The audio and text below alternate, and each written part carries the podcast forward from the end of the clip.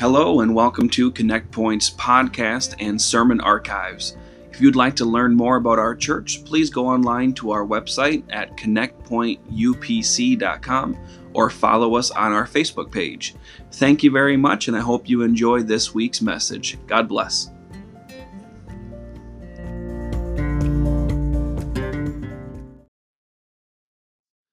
Some special Christmas stuff tonight. So they're all in their classes. Uh, we're so thankful for them and we love them very much. You can turn to two or three people and give them a high five. Tell them something nice.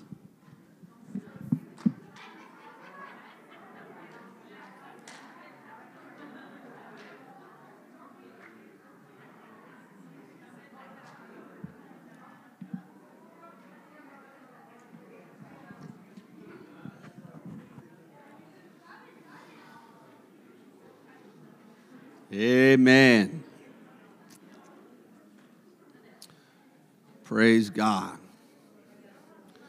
Amen. The Lord is good, isn't He?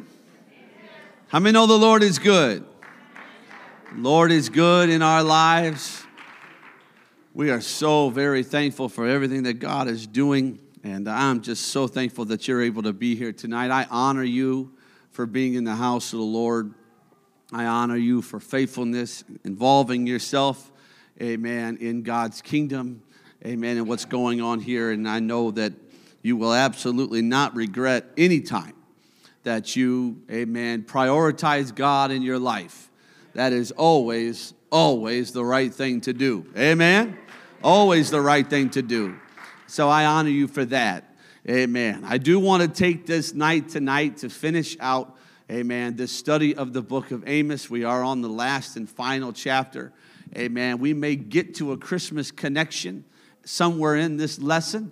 Amen. I know it's that time of year, and uh, we like to talk about that a little bit. But if I don't get this finished, amen, we're going to just, I don't want to pick up the last chapter a month from now, okay? Amen. And I'm excited. I've been excited about this study of this book and uh, I, I had it uh, in my mind earlier. Um, I think I had some close to 40 pages of notes. I don't know how many thousands of words. Amen. It's taken us, this will be the 10th week. We did nine chapters in 10 weeks, which is, uh, that's moving when you're really studying. That's, that's really moving kind of quick. And so I hope that you take time to, to dig into it a little bit more yourself. Uh, but we've, we've really invested, hey man, some, some time into this, and I think it's been worthwhile. I have learned so much that I didn't know before, and uh, I think it's a powerful thing. And so tonight we jump into this ninth chapter, and um, we've learned a lot about God and, and the attributes of God. Here's the beautiful thing about when you study the Word of God because anything you learn about God when you study His Word, He still is right? So you're not learning about a version of God that used to exist. You're learning about the God who is the same yesterday, today, and forever.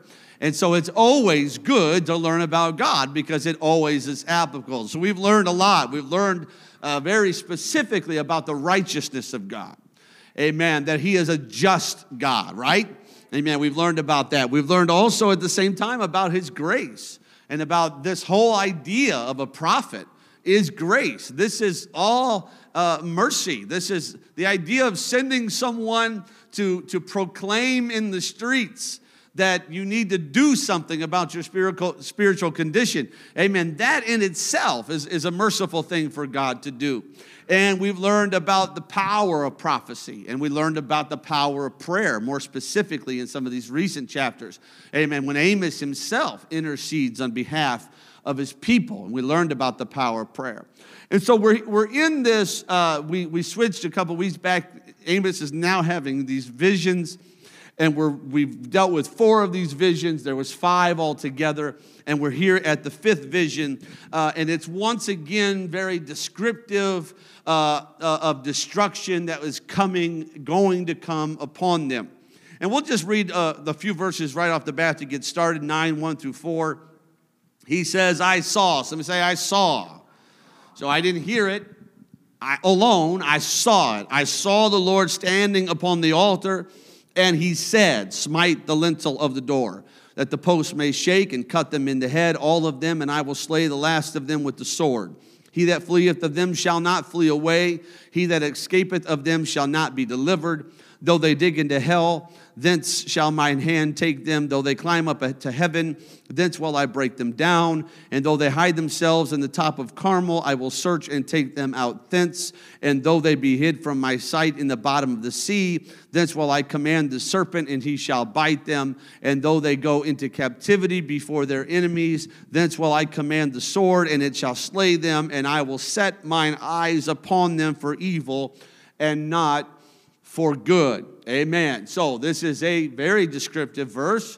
Amen. It's a powerful verse. Amos sees the Lord standing at the altar. Now, this would have been most likely the altar in Jerusalem. This would have been the temple of Jerusalem, the altar in Jerusalem, because God uh, would not stand in the presence of those golden calves in Bethel amen, and stand there at the altar. He would not inhabit that place, amen. He is known for being between the cherubims, hovering in the presence of the mercy seat. Uh, now he is not there. Now he stands uh, at the altar, and that is telling he has left the mercy seat.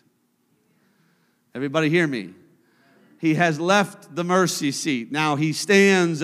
At the altar. It is assumed in this vision that there is the whole of the nation is presented here. They have all gathered in to the temple to hear what thus saith the Lord. So everybody is there. They've all been called to the altar. Amen. Anybody ever been called to an altar before? I don't know. The lingo is very interesting. We, we say uh, that we're going to give an altar call. And so that the implication is is that the preacher, the teacher, whoever has the, the microphone is going to say something to the effect of, uh, would you come to the altar? Would you come and pray? Would you come and seek the Lord? However, uh, I don't know about you, but in my life, uh, uh, the call to the altar comes way before the person with the mic ever says it. Amen. It's, it's, in, it's in the preaching. It's in the word. It's when I'm sitting there in the pew and it's boom, boom, it's hitting you, right? And you just know in yourself that I got to get to that altar. I believe that God gives the best altar calls. Not that I'm going to stop doing it. But God gives the best altar calls, and they're called to the altar. We don't often think of the altar as a place of judgment, do we? It's a weird thing that God is standing at the altar and that He is pronouncing judgment. We, we tend to think of it as a place of grace, it's a place of mercy, it's a place of restoration. However, we see here that it, this is where God is going to speak judgment on them. It's a place, if you think about it, it's a place where they cannot argue their punishment. They cannot argue that justice is done. He stands at the altar that they could have come to at any time. They could have run to the altar at any time and they could have been forgiven and they could have offered their sacrifice and they could have dealt with their sinfulness. He stands at the altar to pronounce judgment because they cannot question his judgment at the altar. Amen. They stand gazing upon the altar that could have saved them as he pronounces judgment. Last week we considered the idea of the, uh, the, he said there would be a famine of the word of the Lord. Remember that? Amen. Maybe that stuck with you this week. That ever since I've heard that, that sticks with me. It pops in my brain every once in a while. A famine of the word of the Lord that would come upon them. We considered how horrible it would be to cry out to God and for him not to be there. Now, if you will, consider the altar. How many will run to the altar after it's too late? How many will run to the altar? How many will jump in a car and, and speed their way to the house of God, jump out, break into the church and run to the altar when they when they they realize uh, that judgment is come. And then they get there and instead of finding that mercy that they have known before and had expected to receive instead of finding that mercy there is no mercy. Now there is just judgment. Judgment at the altar. Imagine what it would feel like to stand in the altar and know God's not there. Amen. And so, standing in the altar, he begins and he, he speaks from that place. Remember the actions of Christ in the New Testament.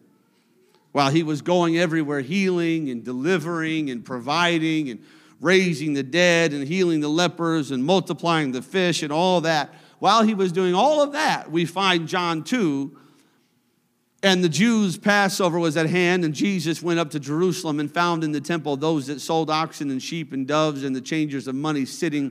And when he had made a scourge of small cords, he drove them all out of the temple and the sheep and the oxen. And he poured out the changers' money and he overthrew the tables. And he said unto them that sold doves, Take these things hence, make not my father's house a house of merchandise. So, this loving God who was going everywhere and had said he was without sin cast the first stone and saying, hey, go and sin no more and healing all these and touching all these and blessing all of these. And amen. In the midst of all that, he goes in and he knocks over the tables in the temple and he has a whip that he's swinging around and all of the animals and things and he's kicking everything out of the temple. Amen. Amen. Even in that condition, he's judgment was happening in, in the house of God. We also recall the words of 1 Peter 4 and 17 For the time has come that judgment must begin at the house of God. And it is first begin, if it first begin at us, what shall the end be of them that obey not the gospel of God? Amen. He says the, the, the time has come that judgment's going to begin. Where's it going to begin? It's going to begin in the house of God. And if the people that are in the house of God can't be saved or lived in a way that they will not be saved, what chance do those that are not in the house of God even have? So judgment begins at the house of God. And so it makes sense, Old Testament and New, that he would stand there at the altar. We must take opportunity to receive mercy at the, in the house of God while we can. You can't let time go by. The Apostle Paul said, I die daily. I die daily. I, I repent daily. I ask for forgiveness daily. I'm crucified with Christ daily. Why? Because he understood you cannot let this become old habit. You cannot let this become some sort of cold hearted ritual. You can't show up to the house of God, sit on a pew, go through the motions, get up and walk out the door. You have got to understand the power of it while it is there. And I would even go as far as to say this we have got to be mature apostolic Christians to the point that we come to the house of God not simply because we're desperate to run to an altar. Amen. Let me tell you a sign of spiritual maturity. A sign of spiritual maturity is that you can walk into the house of God on a Sunday during a church service and you can think, Lord, how can I help you today? What can I do? How can I minister to someone else? How can you use me? Who can I pray for? Who, who, who, who are you going to give me a word for today? How can I encourage someone today? Instead of coming into the house of God saying, I, uh, Pastor, I, you need to stop preaching because I got to get up to the altar. I got to repent. I got, I'm just dying here. I've messed up all week. I got to get this. Now, listen, hear me. If that's how you feel, that's good. You're in the right place. Amen. If you if you know that you've got sin in your life, you need to be in an altar. I'll also tell you this: you, you don't need to wait till you get to this altar to deal with it. You need an altar in your home. You can make an altar in your car. You can make an altar at your, at your place of business and your work. You need to have altars everywhere you go. Amen. You shouldn't, you shouldn't live to Sunday to Sunday and I got to just go running to an altar. It's a sign of spiritual maturity. Thank God for the altar. Thank God that there are times that we have to run to the altar, but we also got to get to the place where we understand the power that is here and how we can involve ourselves in it. be a part of it. David famously said in Psalm 27 One thing have I desired of the Lord, and that will I seek after, that I may dwell in the house of the Lord all the days of my life. And then he goes on to behold the beauty of the Lord and to inquire in his temple. For in the time of trouble he shall hide me in his pavilion. In the secret of his tabernacle shall he hide me. He shall set me upon a rock. And now shall mine head be lifted up above mine enemies round about me. So he's saying, I'm inquiring of the Lord. I'm learning of the Lord. I'm growing in the Lord. And so in a time of trouble, I know I can run to the house of God. But I also know I can have a relationship with God where he sets me on a rock, where my head is now lifted above my enemies, where now I'm existing existing in a state, in a relationship with Him that's not constantly about how is the devil going to attack me today, but it's about how am I going to work for the Lord today. Amen. And so he says, He did decide, uh, now shall my head be lifted up. Therefore will I offer in his tabernacle, look what he says, sacrifices of joy. I know there's times that we have to weep in an altar. I've wept in a lot of altars. I'll weep in a lot more altars. I have no problem with weeping in an altar. But every time we come to the house of God, we should not be so distraught, so downtrodden, so beat up, so our, our, our lives full of sin and failure that we have to fall and weep on the altar. Sometimes we offer up a sacrifice of joy. Sometimes we offer up thanksgiving. Sometimes we just come in and say, It's been a great week and it's because of you, God. It's because of you. Amen. Sacrifices of joy. I will sing, he says. Yea, I will sing praises unto the Lord. I will sing praises unto the Lord. Amen. David's relationship with the house of the Lord was very different than what Amos was seeing in his day. While it was a place of protection for David, it became a place of destruction for those in Amos's day. From the words of the same God who tried to save them comes these devastating commands. He says, Smite the lintel of the door that the posts may shake. The lintel was the top of the mighty pillars. It was the very top section of the mighty pillars of the temple. That was the lintel. The post was the bottom of the pillars. It was the footings. It was the biggest part, the strongest part of the pillars themselves. The Lord says, smite it from the top to the bottom. He says, he says, hit it so that it will all come tumbling down. He speaks as if he's giving a command, like he maybe is speaking to a, destroying angel of some sort.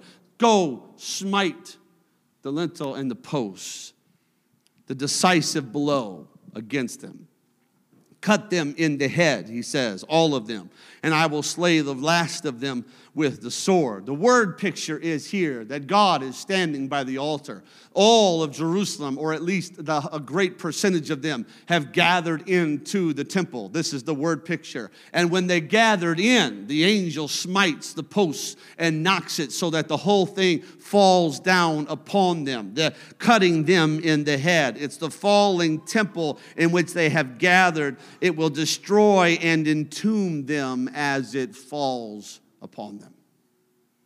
And I will slay the last of them. It reminds me of, of, of Samson, right? Right? Lord, let me do one last thing. Bring me to the pillars. Puts his hands upon the pillars. There's people on the ground floor. There's apparently a, tons of people upon the roof of this mighty big structure.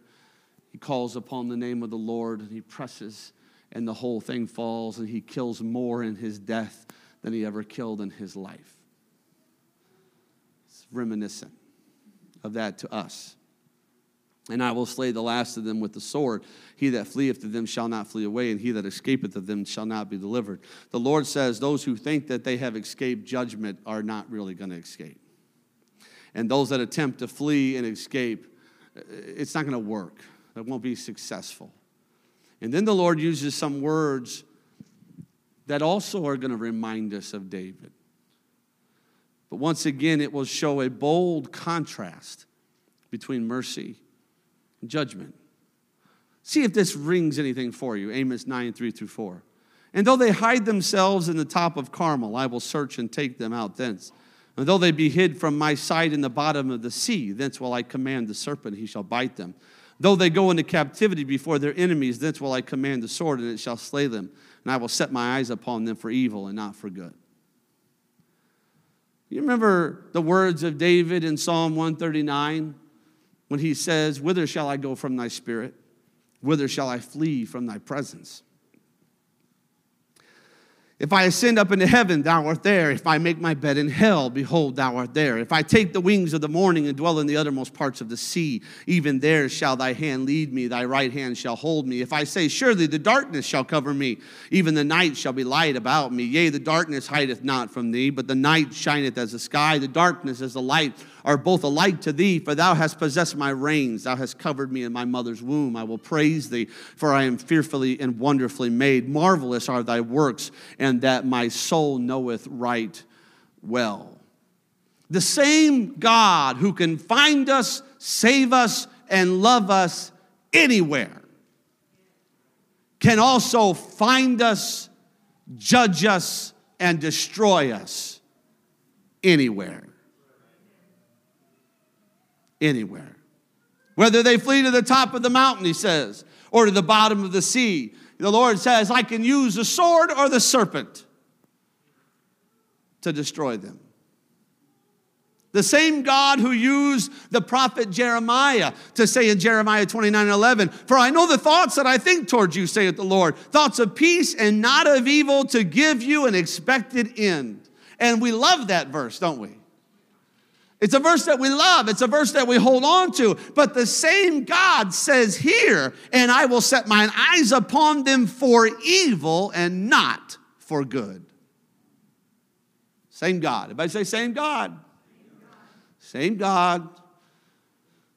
Same God. Amos 9 5. And the Lord God of hosts is he that toucheth the land, and it shall melt, and all that dwell therein shall mourn, and it shall rise up wholly like a flood, and shall be drowned as by the flood of Egypt. This is reminiscent of something we talked about last week. Specifically, here, we talked about the, the, the fact that it was descriptive of what an earthquake might be, turning the land into water, the rolling of it, the destruction of it. And so he speaks. It's made very clear the Lord God, he says, I am the Lord God, the Lord God of hosts. It's he that toucheth the land. It's made very clear. Once again, Amos is saying, Look, this is God speaking. The Lord God is where the punishment is going to come from. It matters not that it is Israel that is now being judged. Doesn't matter. Doesn't matter, no matter how it comes, whether a physical earthquake, whether attack from an enemy, whether whatever it is. It doesn't matter how it comes. He wants them to know this is judgment. This is judgment. He does it disregarding their mere religious profession. I want you to hear this. Uh, one commentator wrote it like this Jehovah here repels the idea which the Israelites were so prone to entertain that because he had brought them out of Egypt and given them the land of Canaan, that they were peculiarly the objects of his regard and could never be subdued or destroyed. The Almighty, in administering justice, is not influenced by the plea of profession. Just because they professed to be something did not make it so. Oh, hallelujah. I can profess to be a Christian all day long. I can tell everybody I'm a Christian. I can put it on my Facebook page. But that does not make me a Christian. Christian, at its core, is Christ like right? And so profession alone means nothing. It's got to be more than just what I say, but it has to be also what I do. It has to be more than what I declare I believe, but that belief must be lived out in my life. Because here, Israel would still have been professing to be the people of God. They were still professing to be the apple of his eye, to be the, his special chosen nation. They were still professing. They still talked about and declared about how much God loved them so much that he brought them out of bondage in Egypt, let them walk across dry land in a Red Sea, gave them water from the rock, manna from heaven, protected them from their enemies, crossed them over the Jordan River, and brought them to the land flowing with milk and honey, this promised land that he designed just for them. But all of that that meant nothing to God at this point. Though they were living as if it meant a lot, it actually meant nothing. Paul speaks of similar behavior in the book of Romans in chapter 1. He says in 21 through 25, because that when they knew God, they glorified him not as God. Neither were thankful, but became vain in their imaginations, and their foolish heart was darkened, professing themselves to be wise they became fools and changed the glory of the uncorruptible God into an image made like to corruptible man, into birds, into four footed beasts, and creeping things. Wherefore God also gave them up to uncleanness through the lust of their hearts, to dishonor their own bodies between themselves, who changed the truth of God into a lie, and worshiped and served the creature more than the Creator, who is blessed forever. Amen. Oh, hallelujah. Professing themselves to be wise, they became fools, that they knew God, they knew Him, they could profess Him, but they glorified Him not as God. Amen. It doesn't matter what age or dispensation we speak of God, He is just, He is righteous from beginning to end. He is that same yesterday, today, and forever. He is the I am. He is the ever present one. He is the one who declares, I am God and I change not. I change not. And he, he tells us this over and over Old Testament, New Testament. We cannot, hear me, church, do not believe the lie of the age that we are somehow exempt, somehow special, somehow we get to skate by, we get to do what we want to do, live how we want to live, because bless God, we profess to be Christians. It's an old lie that the devil has been using from the beginning. A lot of souls have been destroyed thinking that they were going to be saved. Professing that they had done everything right, but living wrong. Hmm. Amos 9 and 6. It is he that buildeth his stories in the heaven, hath founded his troop in the earth. He that calleth for the waters of the sea and poureth them out upon the face of the earth. The Lord is his name. He's the Lord of heaven. He's the Lord of earth. He's the creator of land and sea.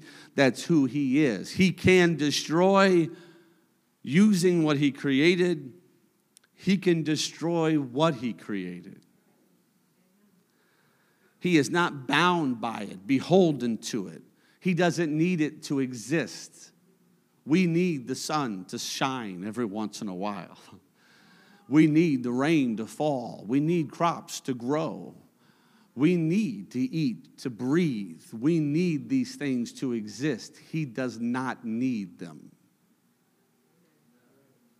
He doesn't need them. And so he can use his own creation to pour out judgment. He can call for the storehouses that he says where the hail is kept he can call for the storehouses to empty themselves upon the earth, and he can destroy with hail. He can let fire be called down from heaven. He can cause the earth to shake, to open up, and people to fall into it. He can cause the seas to come roaring on to the land. He can cause all of it to happen. He can use his creation to judge, or he can destroy his creation. Heaven and earth shall pass away, but my word shall not pass away. There will be a new heaven and a new earth. Right? So he is not like us. He doesn't need these things, but we are, and we exist because he allows us to exist, because he created us to exist. And he says, after you get a hold of that, I need you to understand something. I am the Lord. The Lord is my name. The Lord is my name. You know what that you know what he's declaring? He's declaring judgment, judgment, judgment. And he's not hiding. He's not standing in the corner. He doesn't have his head down. He's not trying to protect his image. He's not sending an angel to do it. He's saying, Look, this judgment's going to come, and I want you to know I'm the one sending it. Amen. You ever had, you ever tried to get somebody else to do your dirty work? Huh? You ever, you ever, you ever tried to uh, have someone else deliver the bad news? You ever stood in the distance watching to see their response? That's a human thing. God doesn't do that. If God's going to judge, He's going to judge and He's going to tell you it was Him that did it and why He did it. Amen. Amos 9 and 7. Are ye not as children of the Ethiopians unto me, O children of Israel, saith the Lord? Have not I brought up Israel out of the land of Egypt, and the Philistines from Caphtor, and the Syrians from Kir? This is a really interesting verse of scripture here with these questions. Uh, and and there's, there's a whole lot more to this than what I'm about to say. But on its basis, with, without the love for the Lord, without them having a relationship with Him, without worship and consecration and all of those things that He created for them to have in their covenant relationship, then He says, Your, your miraculous deliverance from Egypt now means nothing more than just some nation that migrated from one place to another. Think about that. They have wasted miraculous deliverance and divine relationship for temporary pleasures and selfishness. And God says, I did miracles to get you out of Egypt. I did, I mean, some crazy stuff. The frogs, right? The sun that only shone in one place. The, the, the, oh, he did miracles. They practically loot Egypt on the way out. Go to each house and ask of them things that you need for their travels, and everybody, all the Egyptians are like, here, take everything we own. Just get out of here. Crosses a Red Sea, destroys Pharaoh and all of his armies. They're great iron chariots.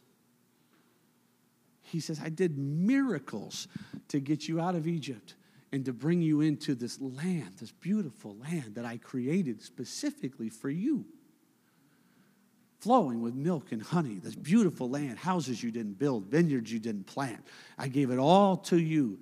And he says, But the way that you are living now, what I did for you now is you've made it nothing. You made it no different than just a group of people over here decided to migrate over there.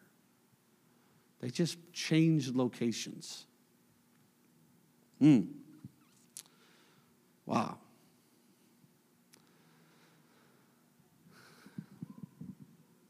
Wasted it. Miraculous deliverance, wasted. Miraculous provision, wasted. And then we see our God of mercy is the same God of judgment. We find that in him and in his wrath, that he is not blind to those few remnants Remember the remnants? Remember the piece of an ear and leg? He's not blind to those few remnants who are still serving him because we get to verses 8 and 9. Behold, the eyes of the Lord God are upon the sinful kingdom, and I will destroy it from off the face of the earth, saving that I will not utterly destroy the house of Jacob.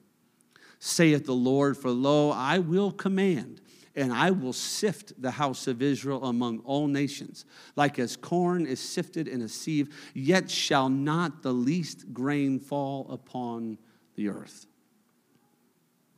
Let me say this, I think this is important. God never destroys without looking. This is, this is important, I think. His eyes are upon what he judges. He, he inspects before he, before he swipes at them.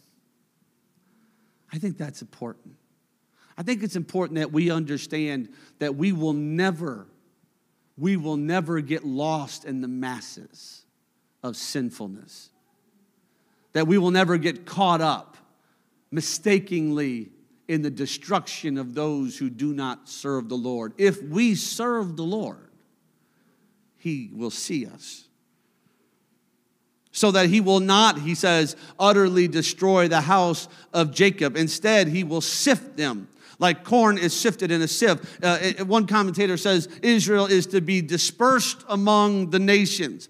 And while they're being dispersed among the nations, uh, they will be tried and winnowed among them by affliction and by persecution, that the evil may fall to the ground and perish, but the good will be preserved. The word rendered sift here implies to shake to and fro, and the shaking shall show who are the true Israelites and who are the false, who retain their faith and cleave to the Lord under all difficulties, and who lose their hold of true religion and assimilate themselves to the heathen among whom they dwell. These last shall not return from captivity. They will be shaken to and fro, some taken to this nation and some taken to those nations, and spread out upon the nations of the earth. You will find this Israelite nation becomes just pockets of people spread around the world, and they will be punished, and there will be uh, uh, difficulty and challenge, and they will be shaken, and everything that can be shaken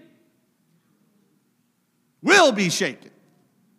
But he says, the shaking will provide evidence as to who truly serves the Lord and who loves God.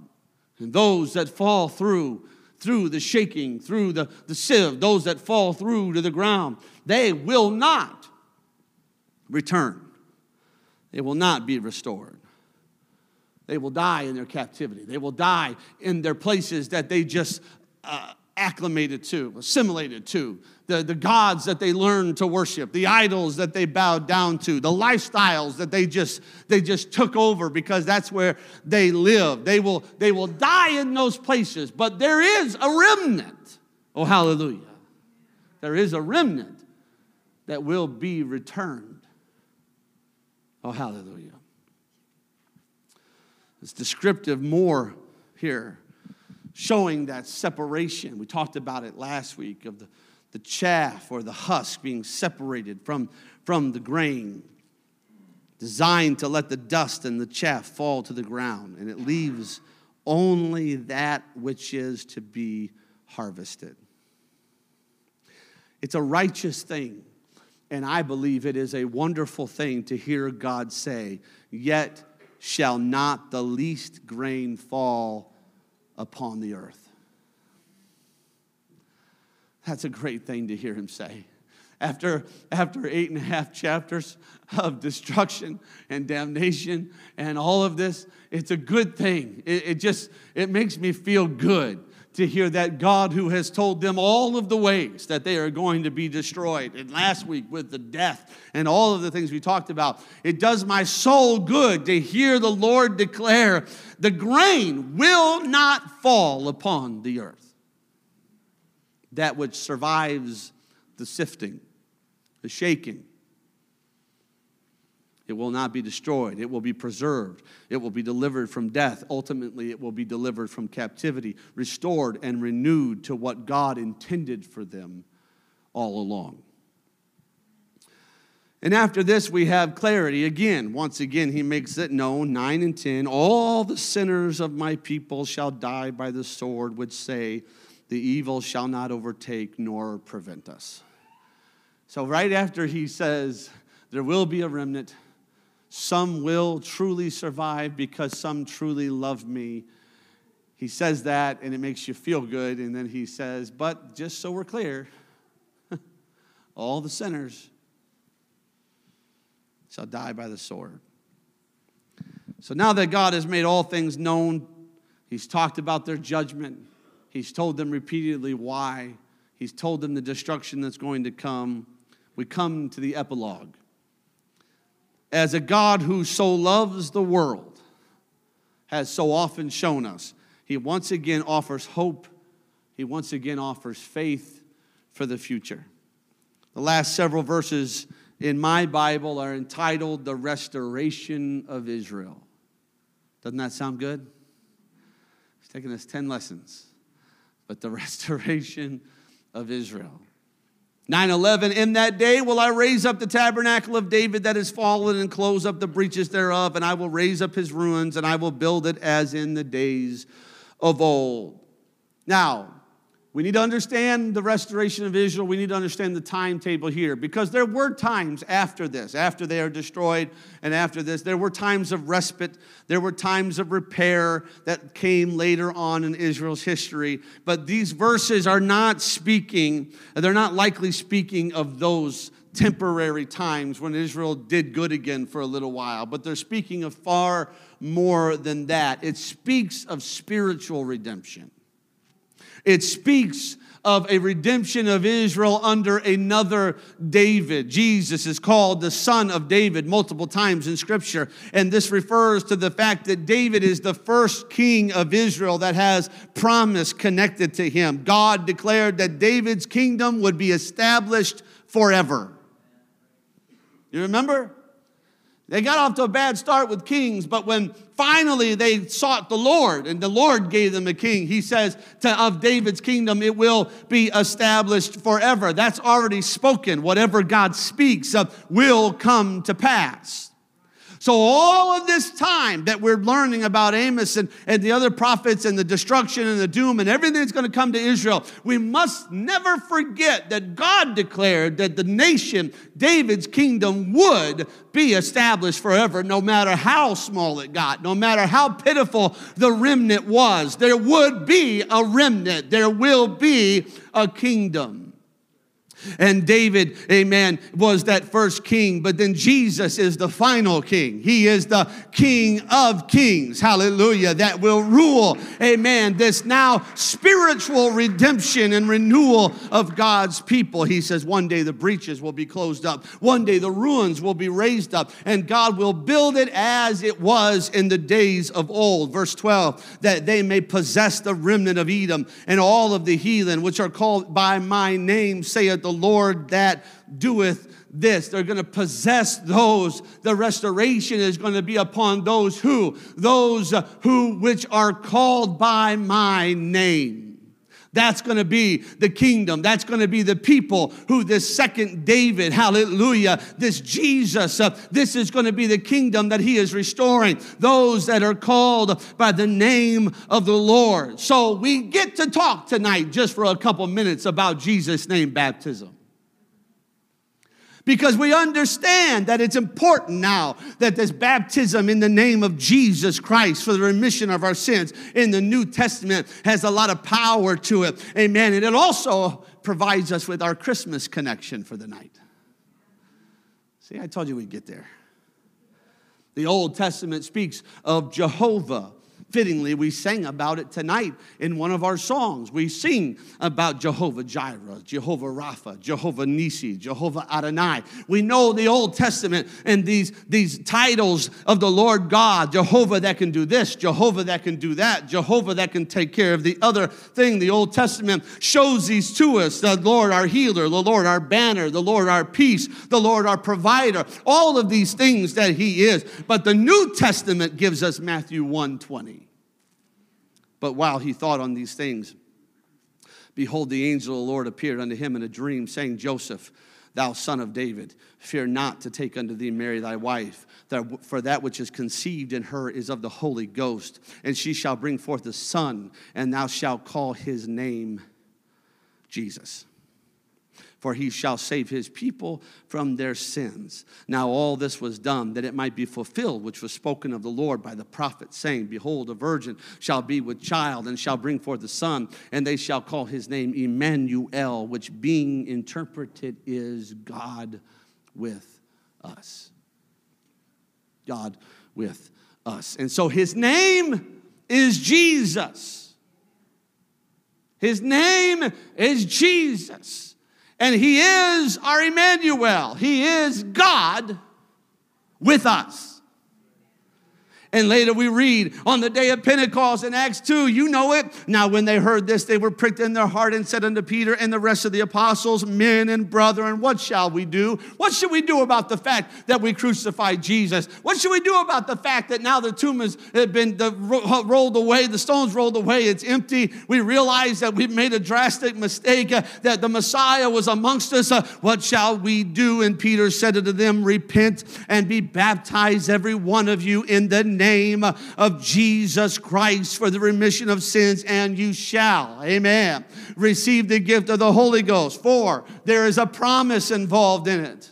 There's a promise. There's a kingdom that's going to be restored. It's going to be a kingdom that Amos was talking about all the way back in the day. It's about to be a kingdom that is led by a king, a second man, David, and it will be people who have his name.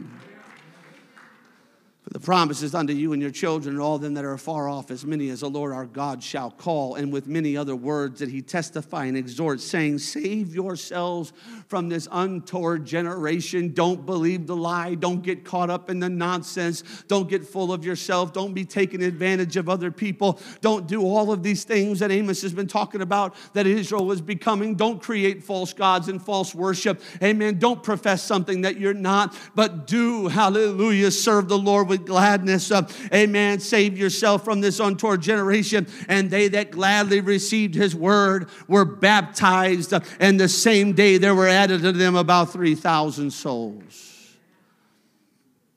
Amos saw a day in which the relationship between God and his people would be renewed and it would be restored, and this would be a people who knew him by name. This would be a people who had his name on their life. And so I'll say to anyone that may be here tonight who is yet to be baptized in Jesus' name, I'll say the same thing that Ananias said to Saul, who would be converted and become the great apostle Paul in Acts 22 and 16. Why tarriest thou? Arise and be baptized and wash away thy sins, calling on the name of the Lord. Calling on the name of the Lord while they were planting. Notice, I want you to see this, these last three verses. The last three verses of Amos show us the promise of God for his people. This is the plan. This is what God wants to do for those who love him and serve him. This is what he wants to accomplish. Look at this.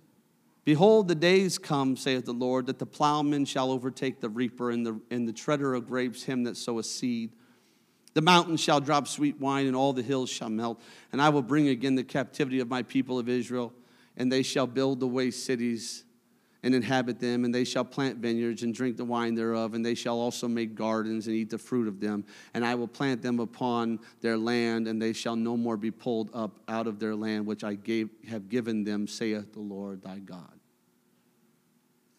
He says, he says, this kingdom that I have for you, he says that it's going to be so wonderful and so productive and so bountiful that while you are planting, they will also be reaping.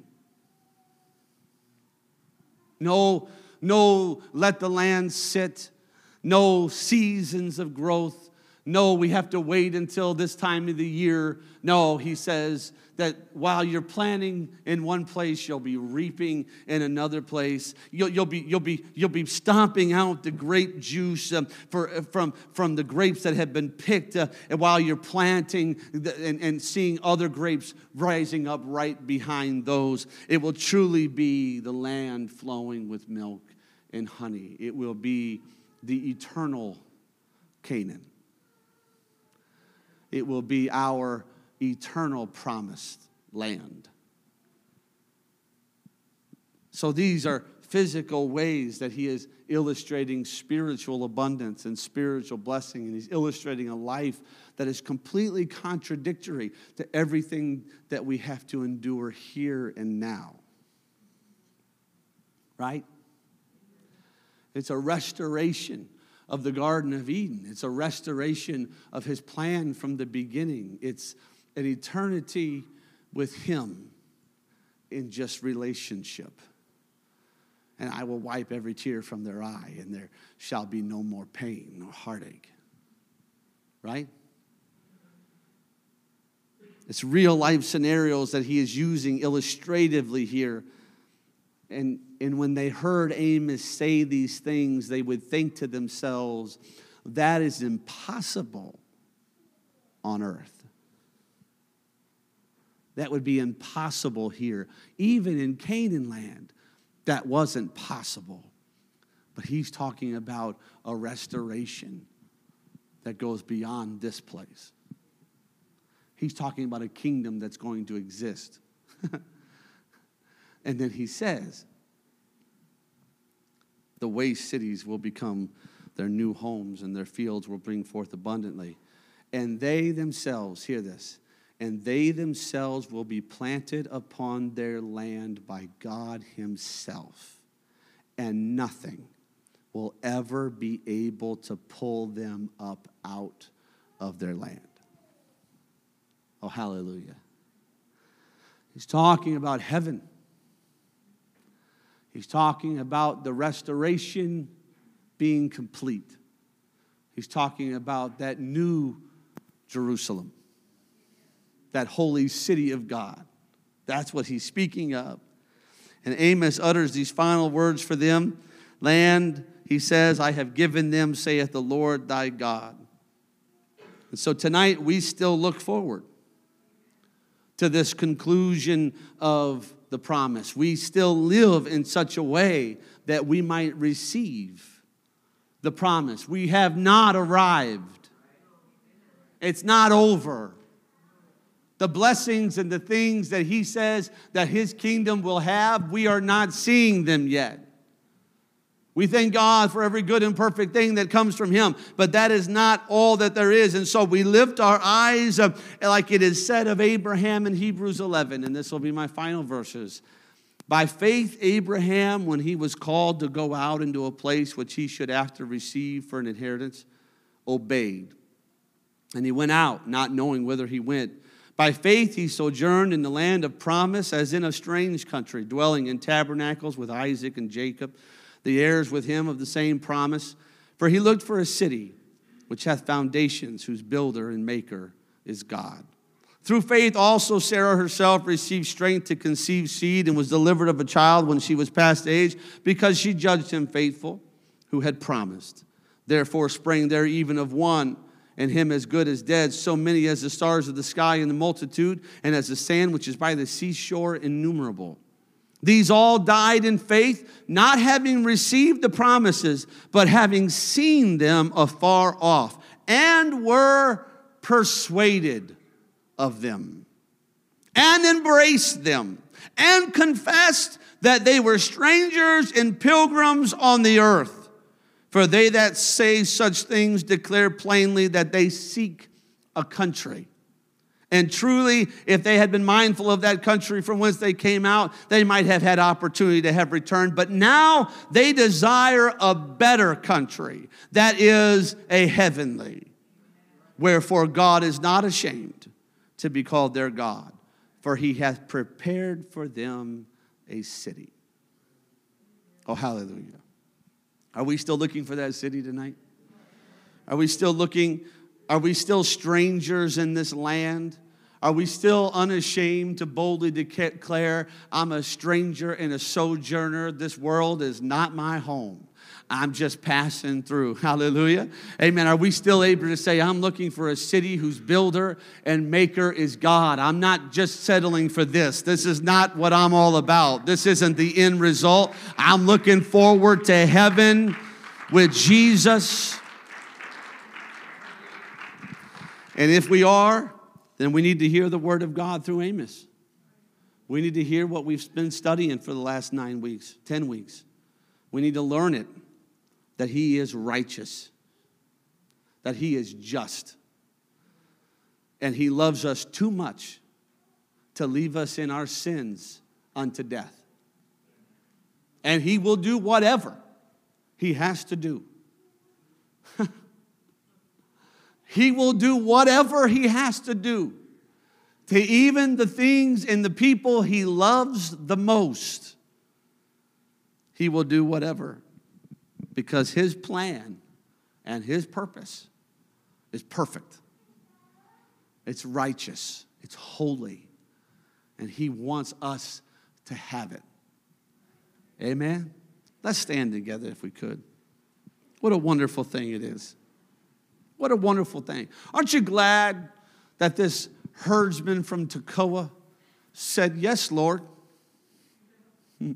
Aren't you glad? Aren't you glad that somebody who was just going about their day serving the Lord, trying to keep their nose clean, trying not to get involved in nonsense?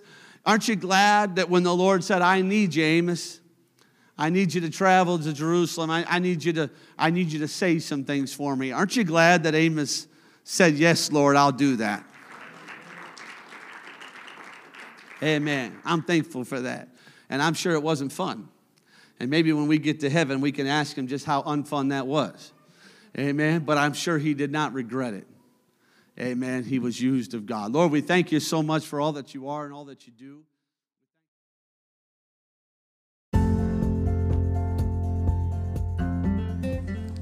Thank you for listening to our podcast this week. We hope you enjoyed this message. Remember, if you would like to find out more information about our church or to contact us, please go online at connectpointupc.com. And also, don't forget to subscribe in your podcast app so you will be automatically notified of new episodes. Thank you, and we hope you have a great week.